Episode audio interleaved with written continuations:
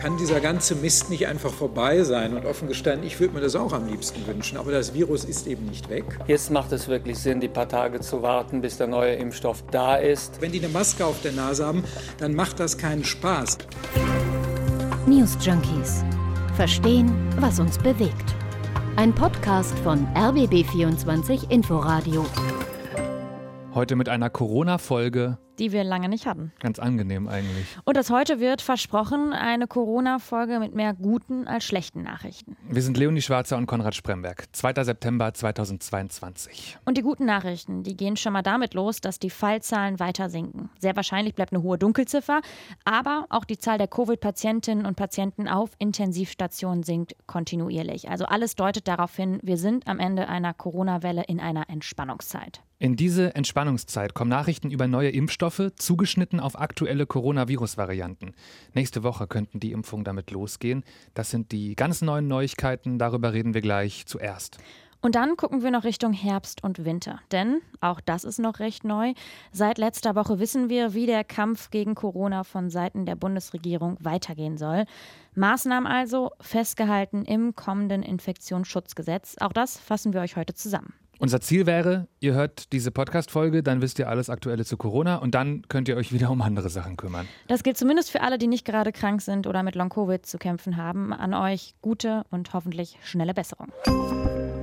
Jetzt war es ziemlich ruhig ums Thema Corona-Impfung lange. Mhm. Alle, die noch nicht genug hatten, wurden weitestgehend mit den zwei immer gleichen Impfstoffen geimpft. Viele haben eh längst drei oder vier Spritzen gekriegt. Andere sind enttäuscht, weil die Impfstoffe momentan zwar weiter sehr gut gegen Tod und schwere Krankheit schützen, aber leider kaum noch vor Ansteckung. Und das ist die erste gute Nachricht. Hier ist ein sehr optimistischer Bundesgesundheitsminister Karl Lauterbach gestern im ARD Morgenmagazin. Diese neuen Impfstoffe, die werden mit großer Wahrscheinlichkeit auch gegen die Ansteckung schützen. Der jetzige Impfstoff hat das ja nicht geschafft mehr, weil diese Omikron-Varianten, die wir jetzt seit also Januar des Jahres haben, also die sind hier nicht abgedeckt. Aber der neue Impfstoff deckt eben diese Omikron-Varianten ab. Und zwar auch beim Schutz vor Ansteckung, nicht nur vor Tod und schwerer Krankheit wie bisher. Darauf deutet wohl die Untersuchung der Antwort vom Immunsystem im Körper auf halt diese Impfstoffe hin. Das sind die zwei neuen Impfstoffe, seit gestern frisch zugelassen. Mindestens ein weiterer, noch besserer soll bald folgen und wir geben euch heute den Überblick. Und zwar, wer sollte sich mit den neuen Stoffen impfen lassen? Wie gut wirken die neuen Impfstoffe wogegen und wie funktionieren sie? Also was ist anders als bei den alten? Fangen wir vorne an. Die Hersteller BioNTech Pfizer und Moderna haben jeweils Impfstoffe gebastelt, die speziell zugeschnitten sind auf die Coronavirus-Variante Omikron BA1. Beide Impfstoffe sind seit gestern von der Europäischen Arzneimittelbehörde zugelassen.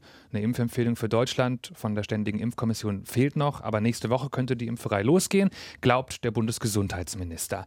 Wer also sollte sich damit direkt impfen lassen? Und da liegt wie immer nahe, sich an der Empfehlung der Ständigen Impfkommission zu orientieren die es noch nicht gibt, wie du gerade gesagt hast.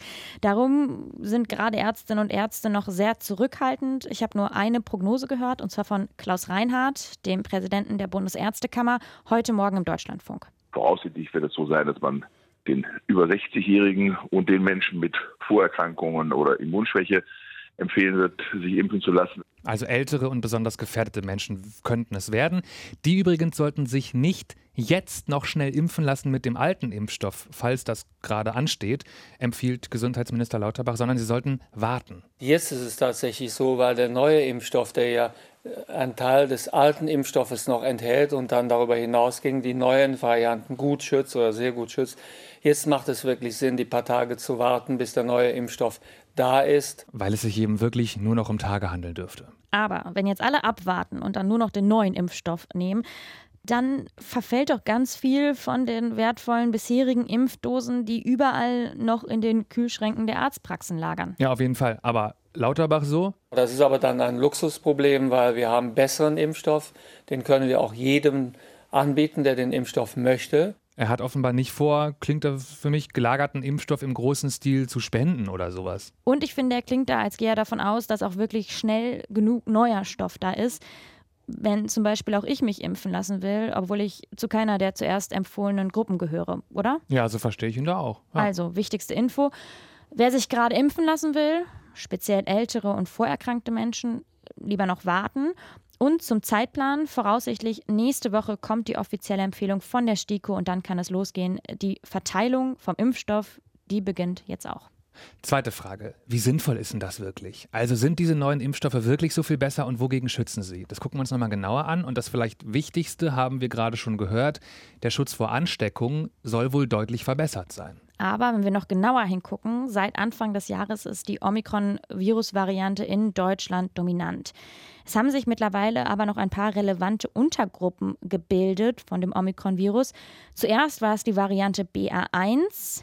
Inzwischen gibt es die in Deutschland fast nicht mehr. Stattdessen gehen jetzt BA4 und BA5 rum. Und das ist darum relevant, weil wir ja gerade über unterschiedlich zugeschnittene Impfstoffe reden. Genau, also die beiden Stoffe, die jetzt nämlich frisch zugelassen sind, sind ganz speziell auf BA1 angepasst. Als das gerade da war, hat man die halt angefangen zu entwickeln. In den nächsten Monaten kommt noch mindestens ein weiterer Impfstoff, der dann noch aktueller eben genau auf BA4 und 5 zugeschnitten sein wird. Da sind wir wieder beim Thema warten oder nicht warten. Ich finde, da stellt sich jetzt die Frage, sollte man nicht lieber auch gleich auf den warten, den BA4, BA5 Impfstoff, wenn man jetzt eh schon wartet und BA1 praktisch nicht mehr relevant ist in Deutschland? Genau, und das wohl eher nicht. Also aus den Studien geht nämlich hervor, das hat Reinhold Förster, Immunologe aus Hannover im Morgenmagazin zitiert, dass der BA1-Impfstoff auch gegen BA5 zum Beispiel auf jeden Fall besser schützt als der ursprüngliche Impfstoff. Und das ist ja irgendwie auch logisch, weil als der ursprüngliche Impfstoff entwickelt wurde, da gab es ja noch nicht mal die Delta-Variante. Und die Frage ist ja auch, wie groß ist der Sprung dann noch, den wir jetzt zu erwarten haben, von dem BA1-Stoff zu dem BA5-Stoff, der bald kommt, macht das halt dann nochmal so einen großen Unterschied. Und da sagt Gesundheitsminister Lauterbach klar. Der Unterschied zwischen dem alten Impfstoff und den beiden neuen Impfstoffen, die wir bekommen, ist sehr groß. Der Unterschied zwischen den beiden neuen Impfstoffen ist sehr klein. Somit ist es die entscheidende Tatsache ist, wir bekommen die neuen Impfstoffe, die schützen. Und das sagt nicht nur Lauterbach, ich habe da mehrere Einschätzungen zu gesucht heute. Das ist wie die Mehrheit diese Zulassungsstudien liest. Hauptsache irgendein Omikron-Impfstoff erstmal und der BA5-Spezialimpfstoff, der ist dann auf jeden Fall noch nice to have. Gut, letzte Frage zu den Impfstoffen, die wir ja noch klären wollten. Wie funktionieren die neuen Omikron angepassten Impfstoffe? Und das ist eigentlich ziemlich schnell erklärt. Die sind total ähnlich äh, zu den bisherigen Corona-Impfstoffen BioNTech und Moderna. Ebenfalls mRNA-basiert, also das ganz gleiche Funktionsprinzip, ganz ähnliche Viren. Aus dem Grund war das Zulassungsverfahren diesmal schon viel leichter als beim ersten Mal, als die ja wirklich ja, so eine Art Pionierarbeit mit diesem Impfstofftyp, dieser mRNA-Typ gemacht haben. Aber ein Detail finde ich noch wichtig zu verstehen.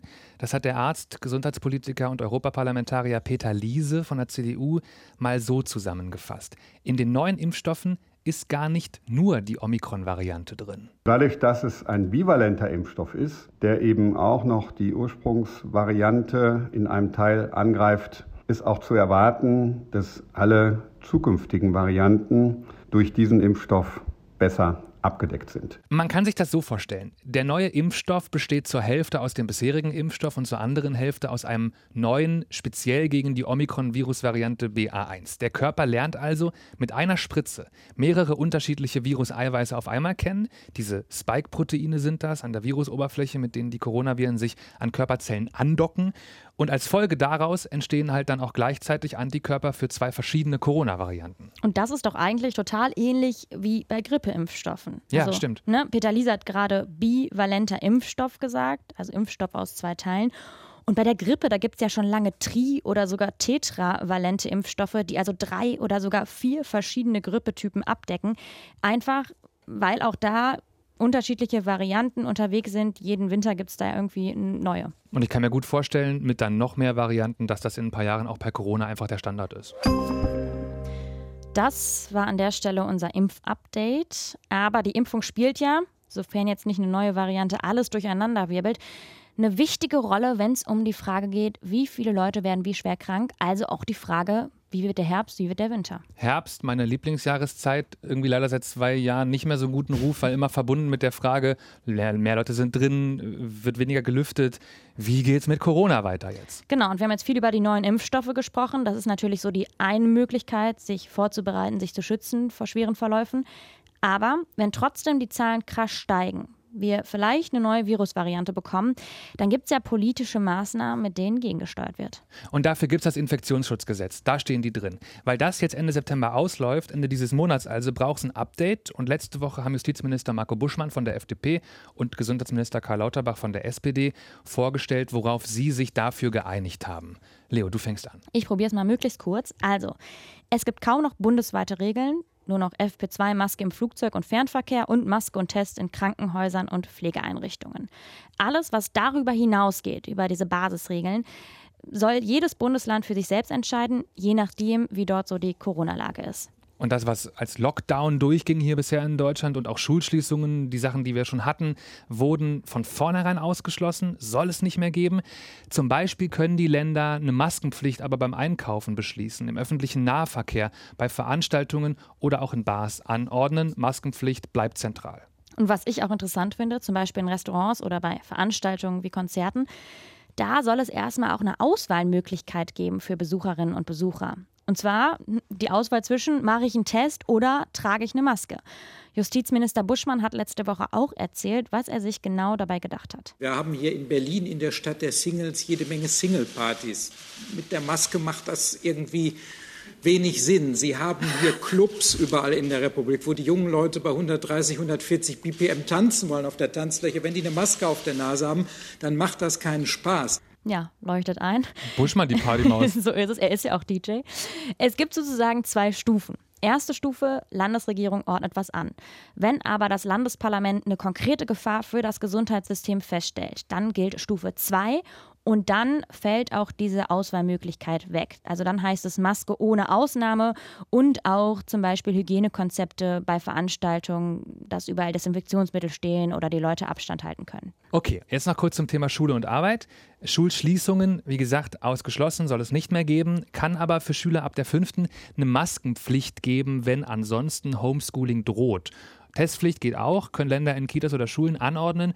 Homeoffice-Pflicht, also Arbeitgeber müssen dir ermöglichen, ins Homeoffice zu gehen, gab es ja noch bis März, gibt es gerade nicht mehr und soll wohl auch so bleiben. Unternehmen müssen nur prüfen, ob sie es anbieten. Niemand ist dann mehr dazu verpflichtet. Also, wir fassen mal kurz zusammen, was diese neuen Regeln ab Herbst bedeuten, sofern sie so beschlossen werden. Nur noch wenige bundesweite Regeln. Dafür haben die Länder einige Werkzeuge am Start, die sie einsetzen können. Und Maskenpflicht, kann man sagen, ist so das wichtigste Werkzeug. Die können die Länder bei Veranstaltungen oder auch im Nahverkehr einsetzen. Es sind eben doch, hast du jetzt ein paar Mal gesagt, wieder die Länder, die mhm. ganz viel entscheiden müssen. Da ist die alte Flickenteppichkritik nicht weit. Also die Sorge davor, dass es wieder unübersichtlich wird, wenn überall unterschiedliche Regeln gelten. Tino Sorge, der gesundheitspolitische Sprecher der Unionsfraktion im Bundestag, hat das letzte Woche im RBB24 Inforadio kritisiert. Dass es eben darum geht, nicht einfach einen Instrumentenkasten quasi auf Vorrat zur Verfügung zu stellen, die Verantwortung auf die Länder abzuschieben und zu sagen, naja, macht mal, was ihr irgendwann für richtig haltet, sondern dass der Bund auch gleichzeitig die Voraussetzungen definieren muss, wann diese äh, Maßnahmen beispielsweise auch vor Ort dann eingesetzt werden können. Also es gibt halt keine genauen fixen Werte oder Kriterien, ab denen bestimmte Maßnahmen gelten im Gesetz, zum Beispiel Hospitalisierungsraten oder sowas hatten wir ja schon, sondern da müssen am Ende die Länder alle einzeln entscheiden. Das ist so der erste Kritikpunkt an den äh, geplanten Maßnahmen. Zweiter Kritikpunkt ist das Thema Masken. Ihr habt vielleicht das Foto gesehen, Scholz und Habeck im Regierungsflieger nach Kanada. Da sitzen ganz viele Journalistinnen und Journalisten eng an eng und niemand trägt dort eine Maske. Es kam zwar dann raus, naja, da gelten andere Regeln als bei normalen Airlines, die haben alle einen PCR-Test gemacht. Trotzdem, Kritik war groß, weil es eben für alle anderen eine Maskenpflicht im Flieger gibt.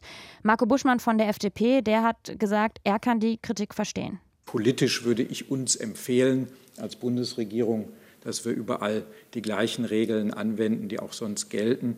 Denn sonst entsteht natürlich das Gefühl, dass man den Bürgerinnen und Bürgern bereit ist, etwas zuzumuten, was man sich selber nicht zumuten möchte. Und deshalb kann ich auch ein Stück weit verstehen, dass da so viel drüber gesprochen wird. Mittlerweile gilt in Regierungsfliegern wieder die Maskenpflicht. Das hat Bundeskanzler Olaf Scholz beschlossen. Trotzdem ist dadurch jetzt diese ganze Maskendiskussion angestoßen worden. Also vor allem die Maskenpflicht in Flugzeugen, die wollen wohl viele FDP-Politikerinnen und Politiker gerne aus dem Gesetz wieder rausstreichen. Also konkret die FFP2-Maskenpflicht. Genau, dieses Gesetz ist nämlich noch nicht endgültig beschlossen. Kommende Woche soll es durch den Bundestag. Wenn der Ja sagt und auch der Bundesrat sein Go gibt, dann würden die Regeln zum 1. Oktober gelten und wären dann fix bis nächstes Jahr April. Das wird alles wohl auch ungefähr so passieren. Danach sieht es aus. Maskenpflicht im Flugzeug ist so ein kleines Diskussionsthema halt, das noch ein bisschen bleibt. So, jetzt sind wir hoffentlich wieder alle auf dem aktuellen Stand, was Impfung und Corona-Regeln angeht. Nächste Woche könnten schon die Omikron-Impfstoffe im Impfschränkchen beim Hausarzt stehen. Und weil aber Omikron so ein bisschen schneller ist als die Impfstoffentwicklerin, deshalb gibt es dann nochmal ein Update-Impfstoff ein paar Wochen später, ein paar Monate später, weiß man noch nicht genau, der dann angepasst ist auf die aktuellen Varianten. Und dann noch das Maßnahmenschränkchen, muss alles noch beschlossen werden. Aber der Plan ist, nur wenige bundesweite Regeln. Länder haben viel Freiheit und müssen sich da dann je nach Bedarf dran bedienen. Ganz ehrlich, Konrad, es gibt wahrscheinlich kein anderes Thema, über das wir beide bei den News Junkies so viel diskutiert haben wie über Corona. Ja. Ja, oder? Wir würden uns aber trotzdem äh, total darüber freuen, wenn ihr uns eure Meinung schickt. Gerne per Mail an newsjunkies.rbb24inforadio.de und auch gerne sonst Feedback, Kritik, was auch immer ihr uns gerne schreiben wollt. Und so oft wird das nicht mehr passieren, dass wir bei den News Junkies mit euch, für euch über Corona und alles, was damit zu tun hat, diskutieren. Das war für uns beide, für Leonie und mich heute erstmal unsere letzte reguläre News Junkies Folge. Wir sagen so ein bisschen Tschüss als festes Team hier. Das ist so. Es kommen natürlich viele tolle neue Kolleginnen und Kollegen jetzt ins Team. Aber ja, für uns beide erstmal regulär letzte Folge. Wir bleiben allerdings als Springerinnen und Springer erhalten. Also ihr werdet uns eventuell doch nochmal das ein oder andere Mal hier bei den News Junkies hören. Wir bleiben ja auch beim RBB24 Inforadio. So ist es. Es war schön mit euch, vor allem immer so viel von euch zu lesen. Eure Nachrichten, eure Mails mit klugen Gedanken zu dem, was wir hier so besprochen haben. Das ist wirklich eine große Freude gewesen. Und irgendwie hatten wir auch das Privileg, dass wir beide auch selbst ganz viel lernen konnten mit euch zusammen, indem wir uns in diese Themen so eingearbeitet haben, uns Fragen genährt haben. Also ich finde, ja, wir beide konnten da auch ganz viel mitnehmen. Bis bald. Ciao. News Junkies. Verstehen, was uns bewegt. Ein Podcast von RBB24 Inforadio. Wir lieben das Warum.